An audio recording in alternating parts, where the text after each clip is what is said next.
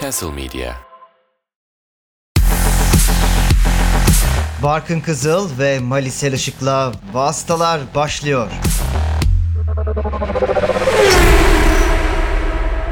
Castle Medya'da Vasıtaların 99. bölümüne hoş geldiniz. Rastgele bölümlerle devam ettiğimiz sezonumuz sürüyor diyelim. Ben Barkın Kızıl, Rastgele Mali Selişik'le diyorum beraber ben de bu sezon o zaman. sizlerleyiz. Evet rastgele diyerek başlayalım. Hoş geldin Mali, nasılsın? Hoş bulduk. Keyifler yerinde. Yarışlar olduğu sürece keyfimiz yerinde olmaya devam ediyor zaten. Ee, Ben çok memnunum yani. Sen de umarım memnunsundur diye düşünüyorum. Çünkü yani yaz arasında da yarışlar vardı. Çok boş geçmedik tabii ki. Ee, Ama Formula 1'in yaz arasından dönmüş olmasından memnunum. Çünkü yanında işte F3 geliyor, F2 geliyor. F3'ü bitirdik bu hafta sonu. E, O yüzden ya o yarış yoğunluğundan çok memnunum ya. O şey oluyor işleyen demir ışıldar şeklinde ilerliyor bende. Bilmiyorum sende de aynı mı? Yani bende o demir işlemeyi hiç bırakmadığı için aslında galiba ışıldıyor diyebiliriz. Doğru. Ee, güzel bir yerden aslında bugün e, konuşmaya başlayabiliriz. Çünkü İtalya Grand Prix'sini değerli yarışseverlerle paylaşacağımız bir platformumuz olamadı bazı şanssızlıklar sebebiyle. O yüzden vasıtalarda Monza konuşalım diye düşündük. evet. Ee, hatırlarsan vasıtalara ilk başladığımızda da Monza konuşarak başlamıştık. Bunu da Aa, şöyle doğru. bir evet. anmak isterim 99. bölüm gelmişken. evet. Güzel bir yarış hafta sonu daha geride bıraktık. Sen yaz arası deyince zaten aklıma da geldi. Ee, yani yaz arasından dönebileceğimiz en üst seviye iki yarışla döndük belki. Bundan iyisi gerçekten hani biraz fantezi dünyası olur bulması çok zor şu anki mevcut düzene baktığımız zaman. Neler söylemek istersin? İlk aklında kalanlar neler oldu diyeyim İtalya ile alakalı. Sonra da biraz derinlemesine konuşalım. Ya İtalya ile alakalı Ferrari'nin en azından e, yarışın ilk kısmında bir noktaya kadar e, Verstappen'i ikinci sırada tutabildiği turlar gördük. Ya şey çok ilginç gerçekten ama. Yani minicik bir blokaj Verstappen'in yarışı kazanmasına sebep olacak hata oldu ki yani bunun hata olup olmadığını neredeyse tartışabiliriz. Çünkü Carlos Sainz blokaj yapıyor ama iki Apex'i de tutturuyor şikanda. Çıkarken sadece biraz daha yavaş çıkıyor. Çekişi birazcık daha düşmüş oluyor. Ve yani Verstappen'in yarış galibiyetini elinizden söküp almasına yetecek tek şey o. Çok ilginç geldi bana bu mesela. Yani şaşırtıcı değil belki ama yine de yani bu kadar hazır bekliyor olmak, arkadakine karşı bu kadar hatasız gitmek zorunda kalmak bir kere zaten çok büyük bir psikolojik e, savaş vermeniz gerektiğini gösteriyor. E, o yüzden herhalde en çok aklımda kalan o olacaktır. Yani yarış kazanan, yarışı kazandıran geçiş olduğu için yarışında aynı zamanda e, en büyük kırılma noktasıydı. Doğru söylüyorsun. Hatta bence yani Max'ın seviyesi psikolojik savaşı tamamen karşıya yıkıyor. Yani Max bir savaş Evet. vermiyor. Max pusuda bekliyor sadece. Karşıdaki kendi içinde o psikolojik savaşı vermek zorunda. Yani aynalarında sürekli Verstappen'i görüyorsun. Ee, her uygun noktada ya atak girişiminde bulunuyor ya atak yapacakmış gibi sizi rahatsız ediyor. Ee, bu baskıya boyun eğmek zorundasınız. Çok hızlı olduğunu biliyorsunuz zaten. Çok istikrarlı olduğunu da biliyorsunuz. Yani hata yapması çok zor. Çok az hata yapıyor zaten. O yüzden dediğin gibi yani o psikolojik savaşı Sainz'ı yıktığını ben düşünüyorum açıkçası ki Sainz gerçekten çok çok iyi performans ortaya koydu. O hatayı yapmasa da geçirme ihtimali çok yüksekti bu arada. Yarış sonunda Evet. tempoları gördük çünkü. Hatta Perez de gelip geçmeyi başardı. Yani Red Bull'un yarış temposu yine Ferrari'nin önüne çıktı bence yarış özelinde. Ama yani dediğin nokta çok doğru. Gerçekten e, durdurulamaz bir rakiple mücadele ediyormuş gibi hissettiriyor rakiplerine Verstappen. Evet ya bunu da takdir etmek gerekiyor. Evet işte konuşuyoruz. Formula 1 neden böyle? İşte Formula 1'deki dominasyonlar neden böyle bir döneme geliyor? Ya da işte yakın zamanda Formula 1'in e, kısa bir dönemi hariç işte 5-6 sene üst üste farklı şampiyonlar, farklı şampiyonluk mücadeleleri hariç genellikle üstünlüğün olduğu bir spor burası. Biraz şununla da alakası var. Motorsporların zirvesi olunduğunda e, o zirveyi yakalayan gerçekten alıp gidiyor. Çünkü o zirvede genellikle o kadar zirve takımlarda da çok özel pilotlar oluyor. E, ne olursa olsun devamlı olabilmesi için birkaç yıl boyunca o üstünlüğü sağlayabilmek için gerçekten 15-20 yılda bir gelir, 10 yılda bir gelir yetenekler oturuyorlar o koltuklara. E, o Verstappen de onlardan bir tanesi. Hatta belki de tarihin en iyisi olacak. Bilmiyorum ki şu an çok erken tabii ki bunu konuşmak için ama evet. yani inanılmaz bir ritim tutturmuş durumda. O ne kadar devam edebilir? Bu ilginç tabii ki. Çünkü yani bir ara Fethel'e de öyle söylüyorduk. 4 yıl boyunca inanılmaz bir üstünlük kurmuştu. 4 yıl boyunca değil daha doğrusu ama 4 yıllık üstünlüğün içerisinde çok acayip noktalar vardı belki. Yani işte 2012 son yarışa gitti. 2010'da biraz daha son yarışa neredeyse geriden gelen isimde 3. sırada gelip de sürpriz sayılabilecek bir şekilde şampiyon olmuştu falan ama işte 2011-13'e baktığımızda ya da 4 sene içerisinde yaptıklarına baktığımızda e buradan sonra alır yürür diyorduk ama 2014 çok büyük bir kural değişiklikleri yılıydı. E oradan sonra tahmin ettiğimiz ivmeyi devam ettiremedi. Şimdi Max Verstappen 2026'ya kadar neredeyse hiçbir şey değişmeyecek bir Formula 1'de yarışacak. 2026'dan itibaren de Güç üniteleri değişiyor ama yine Red Bull zirvede kalabileceği bir ortaklığa imza atmış olabilir Ford'la. Evet. Yani Verstappen gerçekçi bir şekilde ki 2028'e kadar kontratı var. E, sıkılana kadar ki sıkılmaya da bilir. Yani eğleniyor bence öyle e, illa bir mücadele olmakta zorunda değil. Yani sıkıcı yarışlardan da keyif aldığını söylüyor. Çünkü o zaman da gerçekten özel şartlar bir araya geliyor. Onu değerlendiriyorsunuz. Yani o zamana kadar 2028'e kadar elde edebileceği istatistikler daha az değişken var gibi görünüyor en azından. Çok korkutucu. Yani Lewis Hamilton Doğru. nerelere getirdim ya Schumacher'in sayılarına erişilemez gibi düşünüyorken o alıp bir başka bir noktaya getirdi. Üç hanelere çıkardı pol pozisyonlarını, galibiyetleri. Yani Max Verstappen de benzer bir şey yakalayabilir. Bir anda bu sefer e, tarihin en büyüğü Michael Schumacher mi Lewis Hamilton mı yoksa Max Verstappen mi diye konuşabiliriz. Hatta belki de e, tek başına Max Verstappen'i de değerlendirebiliriz. Ama bu işin tam tersi de olabilir tabii. E, önümüzdeki şampiyonluklar, önümüzdeki şampiyonalar, e, sezonlar bize neler gösterecek bilmiyoruz. Ama buradan bakıldığında yani en zirve noktasında şu anda prime'ı diyebileceğimiz en verimli zamanlarından bakıldığında ki çok da genç aynı zamanda yani belki de henüz gelmemiş olabilir zirvesine. 30'lu yaşların başında ortalarına doğru da ayrı bir tecrübe açılıyor orada tabii ki pilotların kafasında. Yani müthiş bir kombinasyon. Bu kombinasyonu izlemekten gerçekten keyif almak gerekiyor. Bir de üstüne tabii ikincilik mücadelesi. İkincilik, ikincilik için mücadele edebilecek takımların çeşitliliği bu yıl beni tatmin ediyor. En azından her yarışta başka takımlar biraz ön plana çıkıyorlar derken e, yani çok fazla sıkılmıyoruz diye düşünüyorum. Sıkıcı yarışlar olabiliyor ama bunun sebebi Verstappen ya da Red Bull'un kazanması değil. Tarihi bir şeye tanıklık ediyoruz.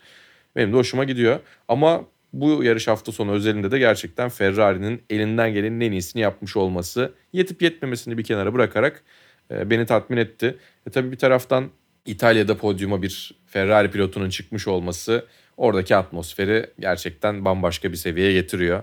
O zaman daha özel oluyor. O özel durumu da hissettik bence. Gördük, duyduk ama aynı zamanda hissettik de diye düşünüyorum. Ama tabii az daha böyle bir durum olmuyordu. Az daha çok tepkili bir tifozi belki de evet. e, Maranello'ya doğru yürüyüşüne başlayabilirdi. yani evet yarışın sonu hakikaten çok enteresan bir skandalla da bitebilirdi açıkçası.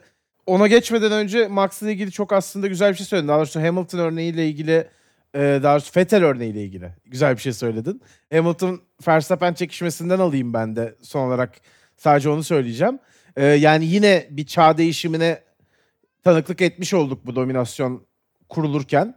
İlk yılı ben dominasyon olarak saymıyorum yani ilk şampiyonluğu. Hamilton'la mücadele ederken aslında Verstappen dominasyonu başlamıştı. Geçen yılla beraber başladı bence. Doğru. Ama eski çağ kapanıp yeni çağ geçilirken de e, her iki noktada aynı şampiyonu görmek ve e, işte bu yeni nesil otomobillerle ikinci senemizde hala o otomobilin dominant olduğunu görmekte. Senin dediğin gibi aslında hani bütün bu çağa damga vurmayı geç, öncesine ve ötesine de yine bir şeyler katabilir gibi gözüküyor diyeyim. Tabii Max Verstappen'le ilgili çok acayip istatistikler de var elimizde. 10 yarış üst üste galibiyetten falan bahsetmek zaten herkes görüyordur diye düşünüyorum. Hepimizin de önüne düşüyor ama e, diğer taraftan e, evet sezonlar uzun olduğu için belki işte iki sezona tekabül ettiği için 50 yarışlık bir e, örneklem çok doğru mu emin değilim ama tarihte 50 yarışlık en iyi dönemlere bakıldığındaki o galibiyet oranını inceleyen bir e, istatistik var. Reddit'te Formula 1 subredditinde bakıyorlar ona ve güzel bir grafikle de gösteriyorlar tarihteki işte en dominant zamanlar diye. E, Michael Schumacher'in 2004'te biten 50 yarışlık performansı ve Lewis Hamilton'ın 2021'de biten 50 yarışlık performansında galibiyet oranı %62. Orada zirveyi paylaşıyorlar. Sporun da en büyük iki e, ismi en çok şampiyonluk e, yaşayan iki ismi. istatistiksel olarak da aynı zamanda en başarılı iki ismi. E, Verstappen'in galibiyet oranı %66'ya şimdiden geldi. Ki orada 2021 sezonunun da e, kazanamadığı yarışları olan bölüm var hala o 50 yarış içerisinde. Bu biraz ülke Yarış- puanı gibi oldu. Oradan olan kazanamadığı yarışlar düşecek. Evet. Evet öyle olacak çünkü kazanmaya devam gelecek. ettiğinde aynen öyle kazanmaya devam ettiğinde daha iyi bir 50 yarışlık seriye doğru evrilecek orası. Yani %70'lerin üstü %80'lerin yakınından geçtiği 50 yarışlık dönem de çok acayip olur. Ama tabii burada şunu da söylemek lazım bir kez daha. Michael Schumacher'in döneminde 16-17 yarış vardı. Dolayısıyla 50 yarışa daha fazla sezon sığıyordu. Verstappen de neredeyse 2 sezon oluyor. Artık 5 sene sonra falan Stefano Domenicali istediklerini yaparsa 50 yarış şöyle bir bir sezonun 4'te 3'ü civarına gelecek bir sezonda 75 yarış falan yapmayı planlıyor biliyorsun Fon. Ama ya bu oran da bence çok ilginç. Ee, ne kadar kazanmaya devam edebilir? Farklı türde pistlerde neler yapabilirler? Onu da merak ediyoruz. Şimdi burada Red Bull'un da ciddi bir başarısı var ama e, diğer taraftan Perez'le Verstappen arasında da ciddi bir fark var. Helmut Marko Singapur'da geçilmezsek kalan tüm yarışları kazanabiliriz demiş. Yani gittikçe George Russell'ın haklı çıkıyor olması da bana çok ilginç geliyor. Sezonun ilk yarışından bunlar bütün yarışları kazanacaklar demişti ve ben kendisine çok tepki göstermiştim. Hatırlıyorum. İlk yarıştan söylenmez çünkü 20 küsur yarış vardı. Ha Çin'de iptal edilmiş miydi tam emin değilim. Imola falan da vardı yani. Bütün yarışları da kazanamazlar canım. Bunu ilk yarıştan nasıl anladın diyordum. İşte o yüzden George Russell Mercedes kokpitinde ben de kendi Yeni ehliyet koltuktayım. Sen de sen de yeni ehliyet aldın. O yüzden Evet doğru. doğru. bu biraz şey normal lisansım var. Onun süper lisansı var. Benim normal lisansım var. Siz 7 kere şampiyon oldunuz mu da Hamilton konuşuyorsunuz. Siz hayırdır diyen yarış severler gibi oldu biraz. Evet ama o Ee, zaman da NASCAR olsun. gibi olur. Yani o zaman sadece NASCAR'daki gibi sadece pilotlar podcast yapabilirler. Ee, evet yani zaten 7 kere şampiyon olma koşulu varsa podcast Hamilton yapacak yapabilir. kimse kalmıyor Hamilton'da yarıştığına göre. Aynen. Birkaç seneye işte Verstappen yapar. Evet aynen öyle. ee, 4 sene sonra Verstappen'le Hamilton yapabilirler belki. Ee, kendilerine bir podcast diyelim. Ferrari konuşacaktık. Oraya dönelim o zaman. Ee, kendi evlerinde tabii ki Monza'da çok çılgın bir gösteri oluyor kesinlikle bir podyum geldiği zaman. Ya Ki yarış pole pozisyonu da galibiyeti- çok iyiydi. Yani Evet cumartesi pole günü yine pozisyonu çok, iyiydi. Geçen sene gibi çok coşkulu karşıladılar o polü.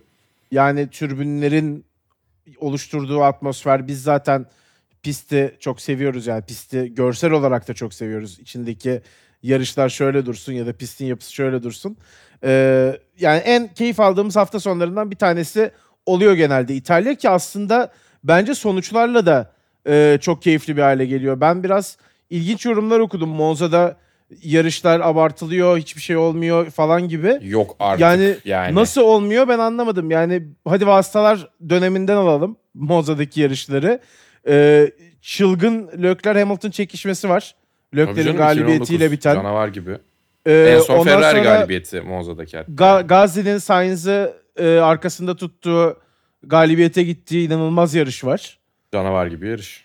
Yani bugünkü daha doğrusu bu hafta sonu geride bıraktığımız yarış yine epey iyiydi aslında. O ilk 15 turu itibariyle Ricardo'nun McLaren galibiyeti var. 2020'de, Ricardo'nun McLaren iyi. galibiyeti var. Aynen öyle.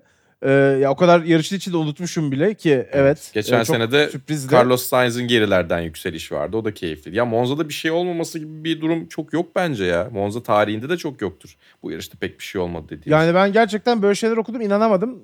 Ee, oraya da bir eleştiri yapayım yani takvimin olmazsa olmaz pistlerinden bir tanesi benim zaten en sevdiğim pist. Artık ne bekliyorlar bilmiyorum. Biraz beklentileri belki de ona göre ayarlamak lazım da yani beklentileriniz yüksek olsa bile Monza her zaman karşılar. Benim de en sevdiğim pist yani. Yani Bilmiyorum, bizim en güzel bir- sevdiğimiz pist diyelim o zaman Evet, madem evet, ikimiz evet. de aynı cümleyi kurduk. Ee, Ancak e, yani Ferrari taraftarının en sevdiği pist olmayabilirdi belki. Çok kötü şeylerle hatırlayabilirlerdi gerçekten. Ee, son turlara kadar e, Ferrari sürücüleri aslında yarışın gayet içindeydi. Evet yani Verstappen liderliği aldıktan sonra farkı açtı. Arkadan Perez e, hem Leclerc'e hem Sainz'a yetişti ve onları geçmeyi bildi. Ama podyum savaşı da devam etti Ferrari sürücüleri arasında. E, hatta işte yarışın son turuydu artık. E, şeyi öğrenmiştik. Yarışın kendi aranızda ama risk almayın gibi bir talimat gittiğini de öğrenmiştik ki Vasseur Hı hı. yarıştan sonra da tekrar söylemiş zaten hani böyle bir talimat vermiştik diye. Ancak e, Leclerc'in Sainz'e yaptığı inanılmaz agresif bir atak var ya da bir atak denemesi var.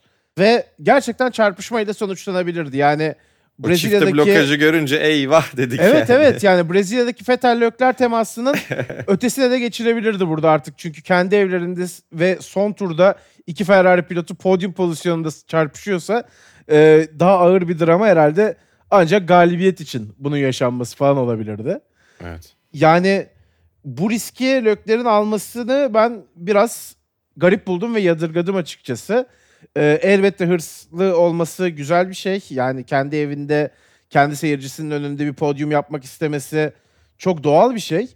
Ama Ferrari'nin bütün puanlarını ve bütün momentumunu inanılmaz bir şekilde direkt dibe çekip paramparça edebilecek bir girişimde bulundu bence. Ya ben biraz daha e, Formula 1 ekseninden baktığım için ya da işte biraz daha tarafsız baktığım için diyeceğim senin de burada şey yapıyorum ama benim için şeydi böyle. İyi güzel demek ki yarıştırıyorlar ama yani aldıkları riskin haddi hesabı yoktu. Yani tutmasaydı o risk gerçekten temas etselerdi ya da işte kaza yapacak kadar temas etselerdi ufak tefek dokundular ama yani yerden yere vuruyorduk. Hepimiz yerden yere vuruyorduk. Çünkü Monza'da kendi evlerinde sezonun en çok hazırlandıkları yarışı belli ki iyi de hazırlanmışlar. Gerçekten otomobil burada galibiyeti zorlayabilecek bir seviyede ve ayardaydı aynı zamanda. Ya bunu e, podyum bile alamadıkları bir ikili mücadelenin sonunda gerçekleşen kazayla bırakıyor olsalardı zaten gerçekten bir daha e, sezonun geri kalanı iflah olmazdı. Belki işte geçtiğimiz yılki Fransa Grand Prix'si kadar e, büyük bir e, psikolojik etkisi olabilirdi. Ama buradan da kazasız bir şekilde çıkmış olmaları acaba Ferrari şansı dönüyor mu diye de düşü- düşündürüyor. Yani tabii ki yarışı e, pole pozisyondan başladıktan sonra 1 ve 3. sıradan kalkarak e, elde ettiğiniz güzel bir pozisyonla başladığınız bir yarışta 4 ve 3 ve 4. sırada olmak belki çok ideal olmayabilir ama podyuma çıkmış oldular. Ya bir de sadece Red Bull'a geçirdiler. Böyle bir durum var. Evet evet. O ya da gerçekçi şartlarda da ideal neredeyse aslında. Bence de. Ya bir tek Perez'den belki öyle bir iyi bir performans o hafta sonu için beklemeyebilirlerdi. Ama Perez'in de e, bu tarz pistlerde güzel geçişler yapabildiğini biliyoruz. Ya Perez bir hata yapıyor olsaydı ki ufak tefek herkes hata yaptı. E, İlk şıkana alternatif bir çizgi oluşturdular neredeyse. evet doğru.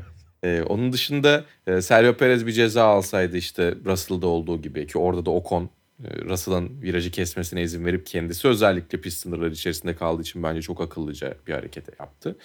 E, bir tek dediğim gibi Perez işleri değiştirebilirdi. E, bu sefer 2-3 olabilirlerdi ama galibiyet gerçekten Max Verstappen bir kere öne geçtikten sonra alınabilecek bir yerde değildi. Max Verstappen'i arkalarında tutarak onun başında bir şey gelmeden galibiyeti almak zaten çok düşük bir ihtimaldi. Görüyoruz çünkü yani ki herkes deniyor olmuyor bir şekilde.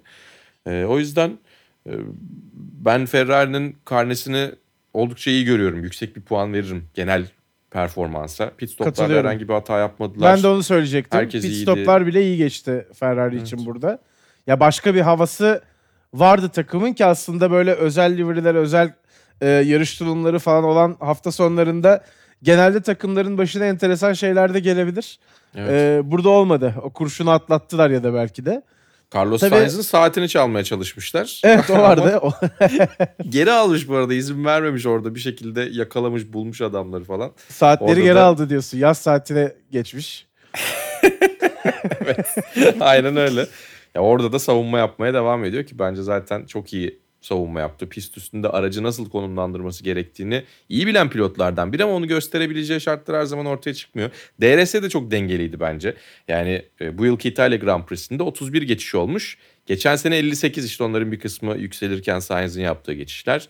E, 2021'de 23, 2020'de 36 geçiş var. Bu ortalaması da çok yüksek değil 2014'ten beri ama yarışlarda genellikle keyifli geçişler görüyoruz. Öyle çok rahat bir şekilde yanından geçip gittiği mücadeleler görmüyoruz. O yüzden şu anki otomobillerde özellikle zaten daha dengeli diyoruz ama bazı yerlerde DRS bölgesi çok uzun kalıyor. Çok rahat geçiliyor. O biraz sayı kısmını, rakamları şişiriyor belki. istatistikleri böyle biraz şişiriyor. Ama güzel mücadeleler çok fazla yerde gördük. Ve yani atak yapılıyor, o geçiş tam olmuyor işte bazen şıkanı kesiyorlar falan biraz oradan da azalmıştır. Ama geçiş sayısı, geçiş kalitesiyle e, biraz daha farklı şekilde ilerliyor. Ya da kaliteli geçişler olduğunda çok fazla geçiş olmaması da bizi çok e, mahrum bırakılmış hissettirmiyor bence. Evet. O yüzden Hatta yani yarış çok keyifliydi bence o Yani- kadar az geçiş olmasına rağmen. kolay ve bol geçiştense e, uzun süren sıkı takipler Evet. belki sonunda gelen bir geçiş hatta Evet, gelmeyen ya da bir geçiş yani iyi bir savunma. Olabilir. Tabii. Başarılı bir savunma o daha çok eğlendiriyor. Yani DRS'in benim eleştirdiğim taraflarından bir tanesi geçiş çok kolay kılıp geçilen otomobile bir daha şans tanımamasıydı. Özellikle önceki yani turbo hibrit çağ otomobillerinde biraz daha böyleydi bu. Şu an yine bence bir nebze daha iyi en azından.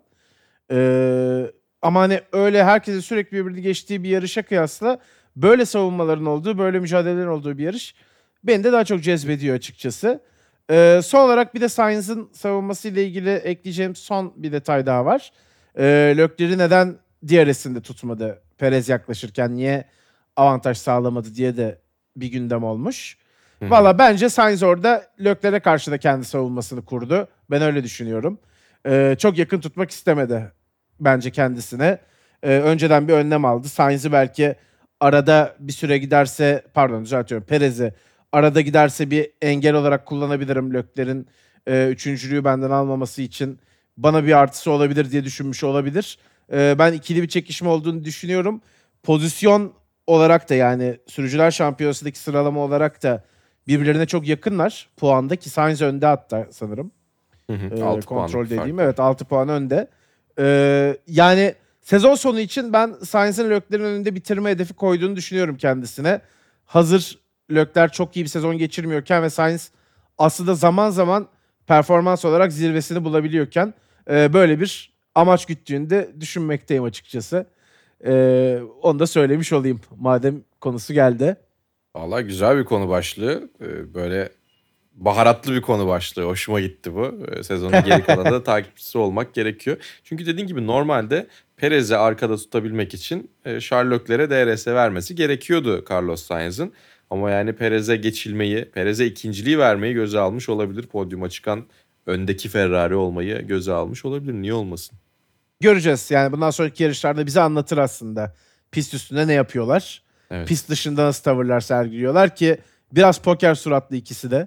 Ee, çok fazla dışarıya yansımıyor kesinlikle bir gerginlik varsa da. Ee, ama bakalım oralarda neler oluyor.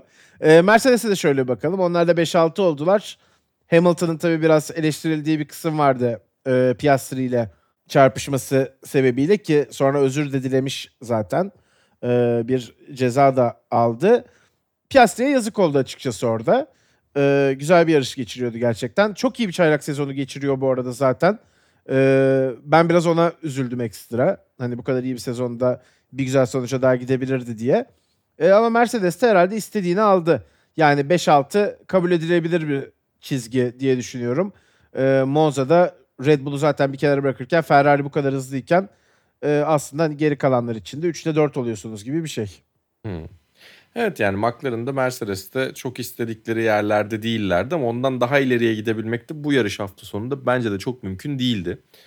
O yüzden olabilecek durumlar. Ve işte bir tek Piastri o temas olmasaydı puan alacaktı. Ee, ona yazık oldu. Piastri sıralama turlarında Norris'ten öndeydi. Çok yakınlar yani olması gerekenden veya tahmin edebildiğimizden çok daha yakın Piastri çaylak sezonunda Lando Norris'e. Ee, biraz Lando Norris'in çaylak sezondaki performansına da benziyor bu arada. Ondan da o kadar yakın olmasını beklemiyorduk belki Carlos Sainz'e. Ama oldu. Ee, o yüzden yani güzel bir ikili zaten önümüzdeki yıllarda izlemeye devam edeceğiz onların. Büyük ihtimalle McLaren'da. Ama bir taraftan da e, Mercedes'te ve Hamilton'ın o temasından sonra gelen ceza. Valla beni şaşırttı ama ben biliyorsun ki bu tarz şeyleri hiç tutturamıyorum. Hep kasıt yoksa yarış kazasıdır diye geçmeye çalışıyorum. Benden kesinlikle yarış direktörü olmazmış. Ya da düşündüğünü tam tersi karar verirsen çok iyi bir yarış direktörü de olur. Ha, Yani o bu da tarz olabilir, pozisyonlar o da olabilir, o da olabilir. Güzel güzel e, roastladın bu arada çaktırmadan. ne düşünürsen tersini yaparsan çok iyi olur diye. Peki özür Biraz- diliyorum o zaman. Hayır canım olur mu? Hayır, Haklısın güzel bence bir de. şeyden bahsedecektim. Ee, biraz Albon'u da konuşalım mutlaka. İtalya'yı kapatmadan önce. O çok özel bir iş ortaya koydu çünkü. Evet bence de. Yani Williams'ı taşımaya devam ediyor. Williams'ın burada güçlü olacağını da biliyorduk ama yani çok iyi puanlar toplamaya devam ediyorlar. O yüzden yedincilikte de neredeyse artık yerlerini sağlamlaştırıyorlar. Belli olmaz tabii ki bir yarışta abuk subuk bir yerde böyle durup dururken bir dördüncülük, beşincilik değişik bir şey arkasındaki takımlara gelebilir. Bottas da bir puan aldı o da çaktırmadan geldi o taraflara.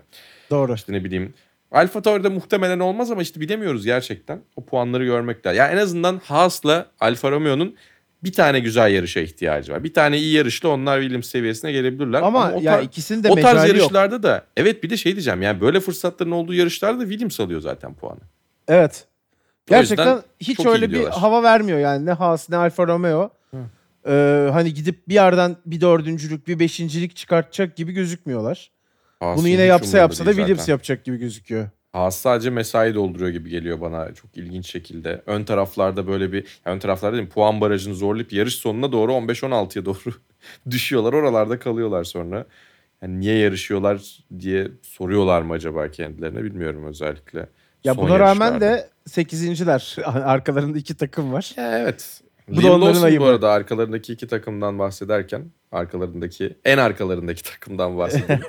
e, o da 11. oldu. Hiç fena gitmiyor yani neredeyse puan alacaktı ki bence sıralama turlarında zaten e, Yuki Tsunoda da Liam Lawson da iyiydi. Eğer Tsunoda e, yarışa başlayabilseydi o da puan mücadelesinin içerisinde olabilirdi belki. E, Katar'a kadar da Ricardo'nun yerinde yarışmaya devam edecek Liam Lawson. E, bakalım neler yapacak göreceğiz Yeni Zelandalı. O zaman bu şekilde de istersen Monza'yı noktalayalım. Hı hı. Epey de bir konuştuk aslında. İlginç bir e, denk gelme oldu yani. Klasik tarz bir vasıtalar bölümü gibi Evet. oldu. Klasik tarz bir vasıtalar bölümünü genelde dinleyen dinleyicilerimiz de bilir ki buradan sonra diğer serilere Tabii. geçeceğiz. Motorsporlarının diğer renkleri. Diğer renklerinden bir tanesi hemen Amerika Birleşik Devletleri tarafına doğru şöyle bir uzanıyorum. Ee, IndyCar'da Alex Palou ikinci kez şampiyon olmayı başardı ki e, bir süredir aslında IndyCar'da e, hep son yarışa gidiyordu şampiyonluk mücadeleleri. Evet. O yüzden e, çok mücadeleci bir seri olduğunun da vurgusu bol bol yapılıyordu. Bunun üstünden güzel de bir pazarlama da yapılıyordu aslında. Hı hı. Ee, kaldı ki yani özellikle 6 kez şampiyonluğu bulunan yaşayan efsanelerden Scott Dixon'ın e, bu konuda özel bir çabası da oldu. Yani son 3 yarışın ikisinde Evet. çok çok enteresan performanslarla yani ikisinde de yarışın başında çok büyük problem yaşayıp ki en arkaya düştüğü de oldu. Evet. Ee, tamamen lastik idaresiyle yarış kazanmayı başarmıştı. O mücadelenin içinde kendisini tutmayı bilmişti. Ama Alex Palou e, bu işi ben burada bitiriyorum. Son yarışa bırakmıyorum dedi. E, gitti yarışı da kazandı. O şekilde şampiyonluğunu ilan etmeyi başardı. E, az önce McLaren sürücülerinden bahsediyordun sen. Aslında biraz orada da Alex Palou'nun ismi aklıma gelmişti çünkü e, IndyCar'da McLaren tarafıyla bir anlaşması vardı aslına bakarsan İspanyol sürücünün ve belki de IndyCar Formula 1 geçişi arıyordu kendisine bence. E, bence öyle gözüküyor en azından yani. E, bu şampiyonluk Chip Ganassi takımıyla beraber gelen bir şampiyonluk ve e, burada kalacağını ilan etti aslında Alex Palou. E, ki takımın patronu yine Chip Ganassi. E, o da epey sahip çıktı zaten Alex Palou'ya. Bence e, Piastri Norris genç çekirdeğinin McLaren'daki Formula 1 kapısını kapatmasının da bunda bir etkisi vardı. E, bütün o dramaların içinde de sezonu şampiyonlukla bitirdi. Senin de takip ettiğin bir seri IndyCar. E, Hı hı. o yüzden e, senin de şöyle bir yorumların, düşüncelerini merak ediyorum aslında. Bu güzel sezona şöyle bir bakalım neler söylersin. Valla bir kere zaten evet senin de söylediğin gibi yıllardır e, ilgimi çekiyor. Açıyorum, buluyorum, izliyorum, takip ediyorum. İşte geçmişte hatta sezon finali öncesinde yazılarını falan yazmışlığım da var arada bu heyecanı insanlarla paylaşabilmek için. Ama bu sezon e, senin sesinden dinlemiş olmak hakikaten ayrı bir keyifti. Türkçe Teşekkür ederim. dinleyebiliyor olmak Çok zaten güzeldi ama bunu senden dinleyebiliyor olmak gerçekten keyifti. Bir tane yarışta ben anlattım o da keyifliydi. IndyCar anlatmak da e, keyifliymiş. E, o yüzden güzel bir sezon oldu ve şeyi de şunu da söylemek lazım tabii. E, Scott Dixon e, Amerikan açık tekerlek serilerindeki en fazla şampiyon olma rekorunu da egale etmeyi planlıyordu. E, AJ Foyt'un 7 şampiyonluğu var. Tabii ki işte karışıyor. USAC var işte kart var, Champ Car var, şu var bu var falan ama e, Scott Dixon'ın e, IndyCar'da en çok şampiyon olan pilot olduğunu biliyoruz ama buna tabii sadece IndyCar diye bakmıyorlar. E, Amerikan açık tekerlek serilerindeki şampiyonluklarda AJ Foyt 7. Schumacher'in 7'si gibi. O yüzden Scott Dixon böyle sonlara doğru yine Allah Allah yine Scott Dixon Scott Dixon'ını yapıyor mu? Ki yani Evet, bunu, evet. bunu 15-16 senedir neredeyse 20 senedir yapıyor ve e, yine biz şaşırmaya devam ediyoruz. Çok evet evet ya bence. aramızda konuşurken de sen yine hani bak geliyor öyle yapıyor böyle yapıyor diye sürekli dikkat Bu arada ya üstünde. Portland'da da olacaktı. Neredeyse olacaktı. Eğer Portland'da Scott Dixon'ın bir 8-10 turluk böyle bir boşluğu oldu yine. E, oralarda kazaya çok yaklaştığı anlar oldu. Çünkü o şey oluyor. E, pit stop dönüşlerinde çok yakın oldukları yerler oluyor. Oralarda bir tane caution, bir tane kaza olsaydı yine Scott Dixon 4 ayak üstüne düşüyordu. Ama Alex Palou tabii ki ilk üçte olacaktı her türlü. O zaman şampiyon olacaktı ama ya Scott Dixon yine elinden gelenin en iyisini yapmış olacaktı. Sezon sonuna doğru açtı bu sefer orayı tabii. Yetmedi nefesi. Bir de Alex Palou çok iyi iş çıkarıyor. Yani e, Çok. bir yerde 5 yarışın 4'ünü kazandığı bir seri var ki yani kazanamadı da Indy 500 zaten. Indy 500'ü ayırıyorum orada. Ee, Çünkü onu kazanmak sadece başarıya ve beceriye değil ciddi anlamda şansla, ciddi anlamda böyle voodoo'ya, işte mojo'ya, ona buna farklı böyle X faktörüne, Doğru. e, değişik tariflere de bakıyor. Ki Scott Dixon da onu bilir. Hep şanslı diyoruz. Şanslı olamadığı yer Indy 500 bence işte. Ee, onun dışında gerçekten çok iyi bir yer yakaladı orada işte. Galibiyet serisi bozulduğunda ikinciydi falan. Yani bir taraftan önümde tablo var bunu ezbere söylemiyorum bakıyorum.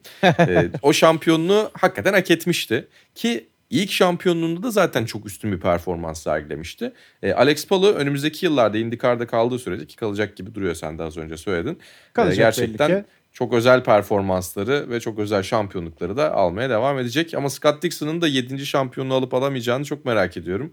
Ee, bu yıl neredeyse o yıl olacaktı.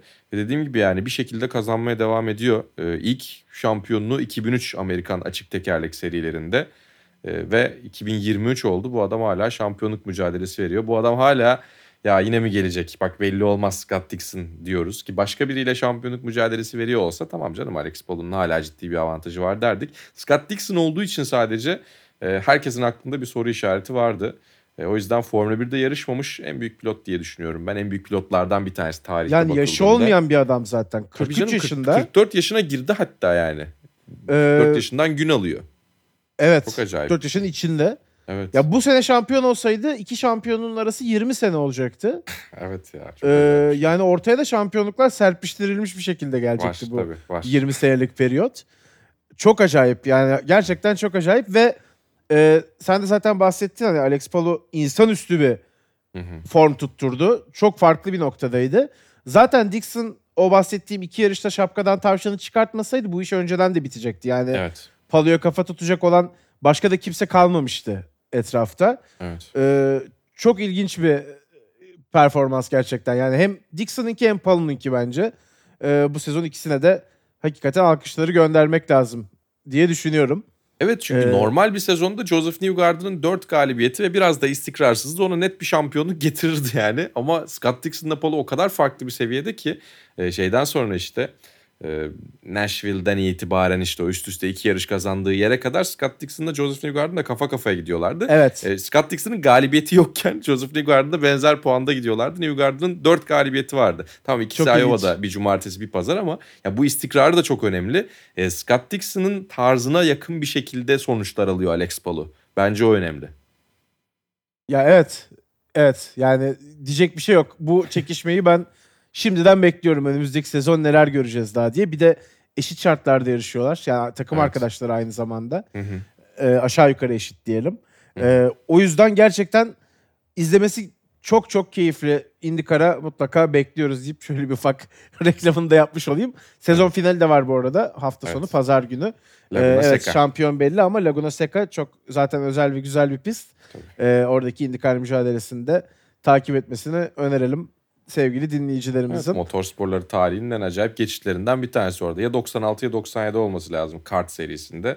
E, şimdiki Colton Herta'nın babası Brian Herta'ya Alex Zanardi'nin The Pass. Amerikalılar biliyorsun öyle isim vermeyi çok severler. Doğru. The Pass müthiş bir geçiş. Ee, hala çok keyifli Laguna Seca. Normalde çünkü şeyi çok seviyorum mesela. IndyCar'da özellikle olan bir şey o. Ee, ya bu araçların burada yarışmaması mı gerekiyor acaba diyebildiğin ilginçlikte, acayiplikte yerlerde çok güzel yarışıyorlar. Çünkü Laguna Seca'yı genellikle motosiklet pisti olarak biliyoruz biz. Motosikletlere daha fazla uyuyor diyebiliyoruz ya da işte endurance'a uyuyor diyoruz. Yani açık tekerlek serilerinin burada yarışması biraz çılgınlık. Ve o çılgınlığa yükleniyor olmaları ki yani takvim içerisinde pek çok yarışçı bunu söyleyebiliriz. Çok güzel yerler var. Ee, Katılıyorum. Oval pistler dahil olmak üzere bu arada. E, o yüzden güzel bir seri. izleyin diyelim. Ve şunu söylemek istiyorum tabii işte Scott Dixon'dan da Alex Palou'dan da bahsediyoruz. Evet işte Formula 1 pilotlarıyla hep diğer yarış serilerini karşılaştırıyoruz ama Formula 1'in zirvesiyle diğer serilerin net zirvesi pilotlar birbirlerine bence yakın seviyedeler. Scott Dixon'ı o yüzden çok özel bir yere koyuyorum. O yüzden önümüzdeki yıllarda muhtemelen NASCAR'da e, Kyle Larson'ı öyle bir yere koyacağız. İşte Jeff Gordon'ı, Tony Stewart'ı benzer yerlere koyuyorduk. E, yani Amerika'yı da o kadar e, uzak düşünmemek gerekiyor ki bir önceki bölümde de benzer bir şekilde bahsetmiştim. Biraz NASCAR'dan dolayı da suçluluk duyuyorum. Ben IndyCar'ı takip ediyordum ama NASCAR'ı çok ucundan takip ettiğim için o kadar e, yeteneklerin tam nerede olduğunu, hangi seviyede olduğunu çok yakalayamıyordum. Orada da işte Kyle Larson playoff'lar başladı. Playoff'lara da galibiyetle başladı. Evet. Orada da güzel da bir mücadele var. Şöyle bir organik olarak hatırlayalım istersen. Ee, playoff'lar başladı dediğin gibi Kansas'ta olacağız bir sonraki Evet. buluşmamızda. Ee, şu anda son 16 turu bitti aslında. Evet. Son 12 turuna geliyoruz. Sonra 8-4 e, ardından da şampiyonu öğreneceğiz zaten. Ee, bilmiyorum yarış takip etme şansın oldu mu? Kyle Larson kazandı zaten Hı hı. dediğin gibi. Ee, Baba Wallace, Kevin Harvick, Ricky Stenhouse Jr. ve Michael McDowell da eğlendiler. Hı hı. Ee, şimdi 12 ismin arasında bir mücadele izliyoruz. NASCAR bakayım sezonuna ben bir bracket yapmıştım söylersin? bakayım orada nasıl ilerliyorum. Ee, bir ana bir ana bir bakayım hemen. Bir Bulmaya hemen onu da sen kontrol et orada. Ee, dediğimiz gibi Hendrick Motorsports iyi başladı zaten playoff'lara. Kyle Larson, William Byron ikilisiyle e, iyi bir çizgide gözüküyorlar Hı hı. açıkçası. Ee, bakalım rakipler daha farklı şeyler ortaya koyabilecekler mi? Tabii ki Yani Bunu Martin bekliyoruz. Truex Jr. biraz şaşırtıcıydı çünkü o en büyük adaylardan hatta benim şampiyonluk adayım Martin Truex Jr.'dı.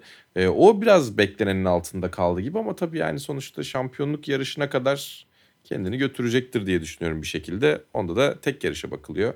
Ee, ondaki durumda e, biraz daha en azından e, şeye bakacağız. Son yarış olduğu için tek yarış final gibi düşünmek gerekiyor onu belki de. evet. Ee, o yüzden o biraz daha farklı oluyor. Bir taraftan da kendi şeyimi arıyorum. Bak bakalım kimi favori göstermişsin.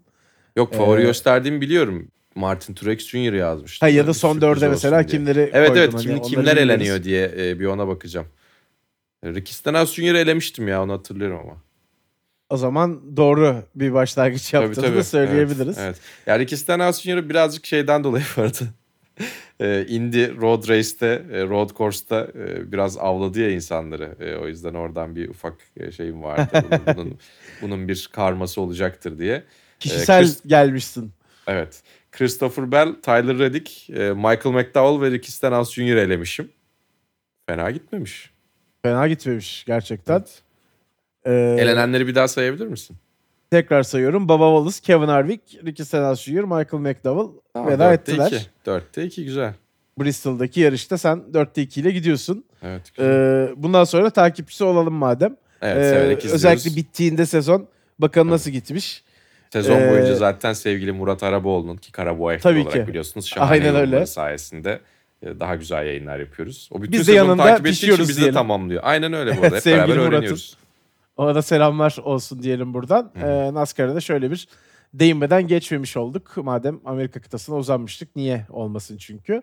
Hı hı. Ee, iki tekerde de tabii konuşacak şeyler oldu. Çok çok. Ne gündem var yani şu an öyle bir düşündüm. Ne Hani gündem var ya Barkın? İnanılmaz bir gündem var. Ee, ilk olarak istersen MotoGP ile başlayalım. Evet. Epey büyük bir kazaydı. Çok ucuz Korkutucu bir atlatıldı. Çok ucuz atlatıldı. kazayı çok ucuz atlattık dediğin gibi. Evet, Hem yani Peko Bagnaia özelinde zaten epey endişelendik. Çünkü e, doğrudan bir motosiklet e, hiç de hani açısı olmayan bir şekilde yani bacağı çok ciddi bir zarar verebilecek bir şekilde üstünden geçiyor. E, zaten biz hani bunun gerginliğini yaşarken Bastianini'nin de e, hem bacağında hem kolunda e, sakatlık olduğunu öğrendik. O daha ağır atlattı nasıl olduysa buradaki o çok ilginç. kazayı. Yani Bastianini'nin kazası start sırasında evet çok fazla sürücünün olduğu bir kaza. Ama yani o kadar kötü görünmüyor. Tekrarını izleyince ve işte sakatlığı bilerek izleyince sonrasında geri dönüp bir daha baktım ben çünkü. Orada ha, evet tamam evet kötü görünüyor diyorsunuz ama yani e, Peko'nunki çok çok daha kötü. Çok daha kötü ve belki çok daha sıkıntılı bir durumda olabilirdi. Çünkü Evet. e, alakasız bir yerde gelen bir high side aynı zamanda. Yani niye öyle bir high side yaşadı ondan da çok emin değilim. E, düştükten sonra kendi etrafında da dönüyordu. Orada belki ayağı yerine kafası gelmiş olsaydı Marco Simoncelli'ye benzer. Aynen. Tam bir onu kaza söyleyecektim. Yani ister Çok, çok üzücü olurdu. Simoncelli'ye gidiyor akıl. Öyle bir pozisyon. Ya Simoncelli kadar tabii ki şanssız değildi diyelim de Evet. e, bu da ekstra bir şans. Yani evet. hani bacağının pistte bulunduğu pozisyon ve motosikletin tam işte hani geçtiği yer itibariyle diyelim nasıl bir ucuz atlatma hani herhalde bir şeyler korudu. Ya haftaya yarışma ihtimali var hatta galiba bildiğim kadarıyla bir bakacaklar. Bastianini'nin yok o daha şanssız. Sene başında da sakatlandı. Şimdi hem bacağında hem el- elinde kolunda kırık varmış. Evet o maalesef tekerlekli sandalyede çok- pozunu verdi. Ee, iyileşmeyi bekleyecek. Ee, yani motosiklet sporları tabii ya iki teker biraz daha tehlikeli açıkçası. Evet. Ee, zaman Can olduğu Öncü'nün gibi. de tabii bir kol sakatlığı var mesela uzun süredir. Evet. evet. O da aslında hani çok çok uzak olmayan bir pozisyon diyebiliriz belki. Benzer bir sakatlık geçirdi. Ee, o yüzden hani bazen biraz fazla tehlikeli gözüküyor motosiklet. Ee, mesela Red Bull Ring'de Valentino Rossi'nin hemen önünden geçen motosiklet aklıma Evet. geliyor. Yani şey Ee, hatta Vinales'le Rossi'nin arasından geçen çok acayipti o yani. Evet. evet. Evet o da çok ilginçti yani. Çok korkutucuydu. Ona göre sonra tabii önlemler geldi ama ya bu tarz kazaların da çok alınacak bir önlemi yok diye düşünüyorum Mali. Bu hafta sonu özelindeki kazaların. Yani evet özellikle düşük cc'li serilerde sürücüler ve motosikletler birbirlerine çok yakın yarışıyorlar. Grup yarışı oluyor. Orada birileri düştüğünde çok fazla kaçacak yer olmayabiliyor. Orada bir tehlikeli durum var hala çözülemeyen. Ama tabii MotoGP'de startta böyle bir durum görmek gerçekten çok ilginçti. Ee, Peko Bagnaia özelinde konuşuyorum. Ya bir şekilde şanslı bir şekilde atlatıldı ama yani çok daha e, üzücü bir gün olabilirdi. Çok daha kara bir gün olabilirdi. Onun dışında tabii biraz daha güzel şeylerden bahsedelim. E, Deniz Öncü harika yarışmaya devam ediyor. E, Şampiyonluğunda ben kokusunu aldığını düşünüyorum. Daniel Olgado'yu bir şampiyona lideri olarak çok beğenmiyordum açıkçası. Yani oturduğum yerden yine birilerini beğenmiyorum. Küçücük çocuklara böyle haterlik yapıyormuş gibi oluyor ama e, bazen işte orayı çok koruyup korumayacağından emin olamadığınız sürücüler olur. Olgado'yu biraz o sınıfa koyuyordum. E, Deniz de e, ciddi bir momentum yakaladı. E, tabii yani podyumu zorladı. Ardından Munyoz'la bir temas yaşadıktan sonra kendisine makul sayılabilecek bir e, ceza ver, ge- geldi. İki uzun tur cezasına tekabül eden 6 saniye. O yüzden 3. bitireceğini 12. bitirmiş oldu. Ya bir taraftan tabii Munoz tamamen suçsuz değil orada ama e, Deniz birazcık risk alıp ya bu üçü dışarıya taşarsa ben üçünü birden geçip yarışı kazanabilirim gibi bir risk aldı. Mümkün olduğu kadar da iç çizgi tutturmuş ama ne olursa olsun orada diğerlerine kıyasla daha hızlı bir şekilde geldiği için e, Munoz da çok üstüne kapanıyor gibi görünmüyor ki bence birazcık kapanıyor. Ben tabii çok burada mesela çok tarafsız bakamıyorum diye düşünüyorum. Ya vermeseler olurdu diye düşünüyorum. Ama tabii e, direkt dışarıdan görünen kazaya sebebiyet verdiği için e, öyle bir ceza geldi. Ama yani son turda, son turlarda e, Deniz biraz böyle geriye düştüğünde ki orada işte omuz çıkartıyorlar, şey oluyor falan. Sürekli orası gerçekten böyle şey telefon kulübesinde kavga ediyorsun gibi bir durum oluyor bazı yerlerde. E, ve Deniz oralardan çok iyi bir şekilde çıkabilecek hem özgüvene hem tecrübeye sahip artık. E, şimdi Moto2 e, motosikletiyle de e, fotoğrafı e, vardı. Evet teste test çıkıyor. yapacak çünkü. Evet Pirelli testine çıkıyor. Ya Moto2'ye çıktıktan sonra zaten bence bir seviye daha atlayacak ama şu anda Moto3'te fiziksel dezavantajına yani çok fazla motosikletin üzerinde diğerleri kadar e, ufak olmadığı için artık boy attı bayağı onlar. Biz onunla tanıştığımızda e, biraz daha e, Can'la Deniz arasında fark vardı ama şimdi bu sefer Moto3'ün üstünde çok ciddi fark ediyor. Düzlüklerde bayağı bir e, dezavantaj sağlıyor. Dezavantaja neden oluyor onun için. E, fakat dediğim gibi yani son yarışta da yine çok iyi yarıştı. E, Munyoz'la olan kaza dediğim gibi yani makul sayılabilecek bir. Dorna tarafından objektif olarak baktığımda evet tamam verilebilir dediğim ama keşke verilmese dediğim aynı zamanda inanılmaz epik bir podyuma çıkışı olurdu dediğim bir e, ataktı. Yani çok iyi yarışıyor olması bence ve e, buradan hala deneyebilecek e, özgüvene sahip olması e, sürpriz bir Moto3 dünya şampiyonluğu da getirebilir. Hatta ne kadar sürpriz olur belki de onu tartışırız ondan sonra. E, Deniz'in yarış stilini hayranlıkla takip ediyorum. E, Çok iyi işler yapıyor bence. Daha da büyük işler yapacak. Yani mentalite olarak böyle bakınca ya evet şampiyon olur e, bu çocuktan. E, Belki Türk sporcuların hepsi için söylüyoruz. içimizden öyle geliyor ama e, yine tamamen böyle dışarıdan bakan biri de Deniz'deki o kumaşı kesinlikle görüyordur. Ya evet bir de şöyle bir aslında baktığımız zaman sezonun yarı noktasını henüz geçtik. Ee, daha 9 yarış hafta sonu daha Tabii, var daha Moto3'te. çok var. Ee, ve çok çok büyük bir puan farkı da yok yani. Hani Olgado dedin sen 161 puan. Deniz Öncü de 128 puana sahip şu anda. Ee, ve ilk yarış kazanmak biliyorsun her zaman önemlidir. Ee, yani o bu yaz gelen yarış galibiyeti işte Sachsenring'de e, bence çok da büyük fark yarattı ki zaten hemen bir yarış daha kazanarak e, hani nasıl bir baskı attığını üstünden gösteriyor Deniz. E, o momentumla da yola devam etmeye e, açık olacaktır muhtemelen. Hı hı. Yani şampiyon olmasa da yine de biz onu Moto2'de izleyebiliriz. İlla Moto3 şampiyonluğunda Tabii tabii evet. bir şart olduğu gibi bir durum yok sonuçta. Hani lig çıkmıyorsunuz nihayetinde.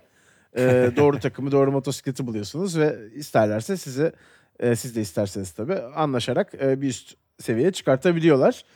Zaten Moto2'de hani iddialı olacağını kendi aramızdaki konuşmalarda da bol bol dile getiriyoruz. İzge Can Günal da söylüyor. Ee, hani orası daha uygun aslında. Moto2 olsaydı Sürüş çok daha farklı olarak olurdu. da, ebat olarak da, fiziksel durum olarak da. O yüzden heyecan verici bir e, gelecek aslında bekliyor diyebiliriz. E, ve belki de yakın gelecek yani bu sezonun sonuna kadar. E, yine bir şampiyonluk mücadelesi veren bir başka Türk sporcuyu da takip etme şansına kavuşmuş olabiliriz. Bakalım neler yapacak diyelim Deniz için de. E, iyi dileklerimizi gönderelim buradan. E, ve hazır iki tekerden den vurmuşken e, bir de son gündem maddemiz Jonathan Ray Kawasaki ayrılığı ya da Jonathan Ray Yamaha birleşmesi diyelim. Evet. Ee, şok sayılabilecek bir haber olsa da aslında biraz da bekliyordum ben.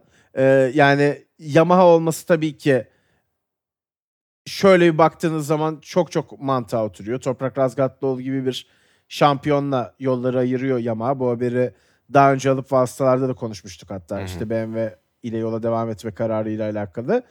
Ee, Jonathan Ray de oradan boşalan, topraktan boşalan koltuğa geçecek. İki yıllık da bir sözleşme imzaladılar. Ee, Ray de aslında biraz Scott Dixon gibi diyebiliriz belki. Yani tabii ki onun kadar geniş yelpazede bir kariyer değil ama e, şampiyonluk sayısı ve hala yarışabiliyor, hala iyi de yarışabiliyor olma durumları açısından e, o da buranın efsanesi. Tabii saygıdeğer bir sürücü bence kesinlikle. E, ama diğer taraftan tabii şimdi e, biraz Jonathan Ray'i de görmüş olacağız. Çünkü Honda'da iyi işler yapıyordu ama Kawasaki Ray birlikteliği ona şampiyonlukları getirmişti. E, bir taraftan da şöyle bir durum var. E, Toprak Yamaha'ya geldiğinde Yamaha 2009'dan beri Ben Spies'den beri Superbike Dünya Şampiyonluğu yaşayamıyordu. Şimdi Toprak gittikten sonra Yamaha ne olacak ben merak ediyorum açıkçası. Yani Jonathan Ray bile gelse e, orada bence e, marifet biraz topraktaydı diye düşünüyorum. E, şimdi BMW ile Toprak e, Yamaha'dan çok daha iyi olabilir ki muhtemelen öyle olacak. BMW de bu işe ciddi yatırım yapıyor. Toprak da gideceği takımı güzel seçiyor. Aynı zamanda Toprak'ın gittiği takım zaten güzel oluyor. Böyle bir rahatlık var Toprak'ın seçimlerinde. E, yani çünkü Kawasaki'yi bırakıp Yamaha'ya geçme konusunda da e, bu işin öncüsü yine Toprak'tı. Ya Mali ben de söylemek şeyi lazım. merak ediyorum. Kawasaki Races ne olacak? Çünkü yani zorlanırlar. Kawasaki de çok iyi performans ortaya koymuyor zaten baktığın zaman. Yani Jonathan Ray epey bir tek tabanca sürüklemeye Söylenti var çalışıyor. peki? Yerine kim gelir falan gibi? Biraz Yani. Scott Redding ne yapacak tam Eyvah. belli değil galiba Scott mesela. Redding, Alex Lowe's ikilisiyle küme düşerler. Süper Sport'ta başarılar diliyorum 2025'te. Ee, Toprak sanki BMW'de olacak gibi biraz bahsetti ama e, emin de değilim. E, o yüzden belki Scott bir Mark VDS istiyorlardı onun için. Mark VDS Ducati istiyorlardı. Olmadı galiba.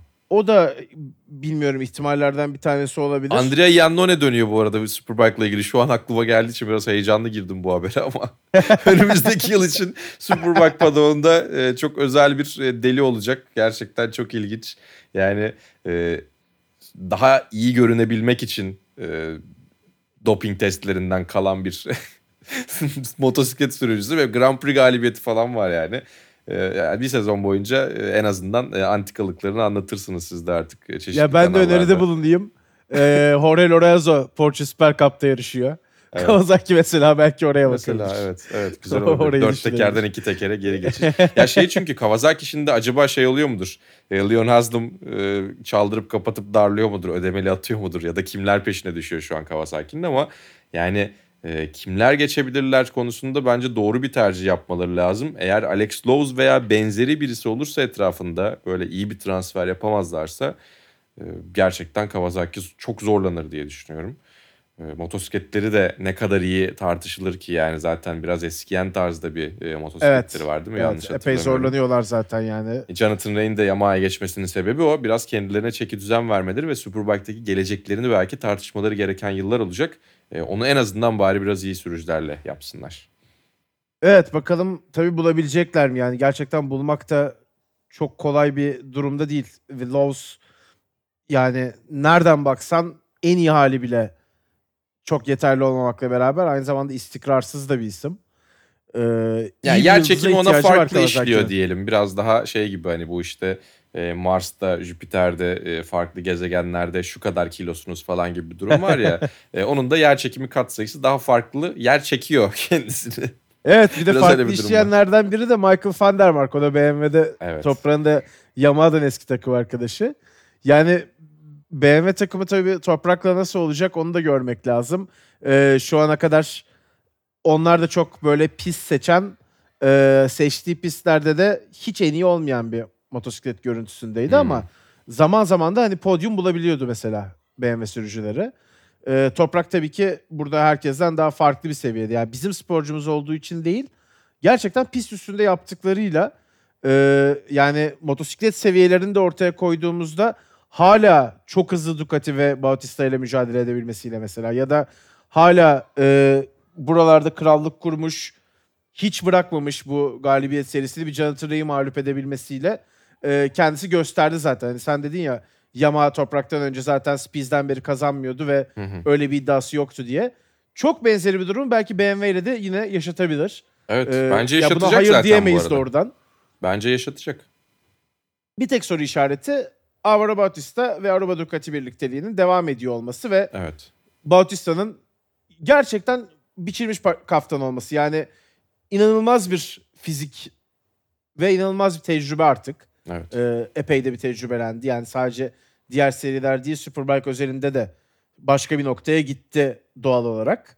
Ee, o yüzden onun yenilmesi çok zor. Biraz. Verstappen'deki durum gibi bir mesele söz konusu aslında. Ki toprak Ama bir galibiyet toprak serisi yakaladığı ya da işte e, galibiyet anlamında çok fazla zorladığı yerlerde sezonun bir orta noktasına doğru aşağı yukarı e, biraz Bautista'nın aklına giriyordu. Orada belki Evet, evet. koparabilseydi yine e, Jonathan Ray'in daha önce yaptığı gibi bir geri dönüş de olabilirdi. Yani lastik patlatana kadar bu arada evet, zaten Most'ta. e, yani Most'taki o lastik patlaması olayına kadar rüzgar biraz toprağın arkasına da geçmiş gibiydi Hı hı. bence. Yani toprağın yelkenlerini şişiriyordu o rüzgar.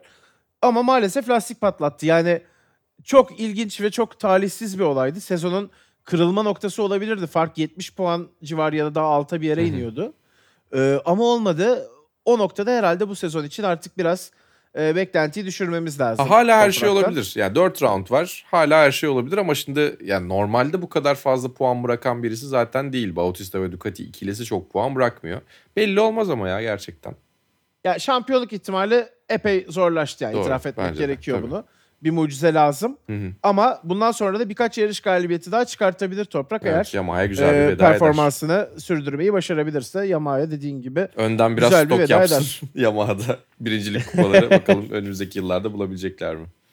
Evet o zaman e, istersen yavaş yavaş da kapatalım. Hı hı. Hafta sonu tabii güzel yarışlarımız var. Biraz onlardan da bahsedelim. Ayhan Can Fuji'de- Güven ve DTM var. Fuji'de, Fuji'de VEC var. 6 saat. E, Hı onun dışında MotoGP var. Hı hı. Ee, başka neyimiz var? IndyCar'da sezon finali var. NASCAR'da playoff devam ediyor. Bir şeyler atladık mı acaba? Moto 2, Moto 3 var elbette. Ya DTM var işte dediğim gibi. Bu şekilde de bir hafta sonu programı yine. Top dolu. Önümüzde F1 yok uzanıyor. ama top dolu yani bence. Evet o yüzden hani bu hafta yarış haftası değil ne yapacağız diye e, lütfen düşünmeyin. Birçok izleyeceğimiz yarış var. Superbike'da var bu arada hafta sonu. Evet, çeşitli yarışlar var. O yüzden izleyecek çok şey var aslında diyerek 99. bölümü de kapatıyoruz. Bir sonraki bir bölüm sonraki 100 bölüm- çok heyecanlı. 100. bölüm olacak. Bakalım taş Ne ve sopalarla ona bir şeyler yapacağız? düşünelim. bir şeyler şeyler, yapacağız artık. ona evet. Bu sözle de beraber kapatıyoruz. Bir şeyler düşüneceğiz 100. bölüm için. Ee, dinlediğiniz için de çok teşekkür ederim. 100. bölümde tekrar görüşünceye dek hoşçakalın. Hoşçakalın.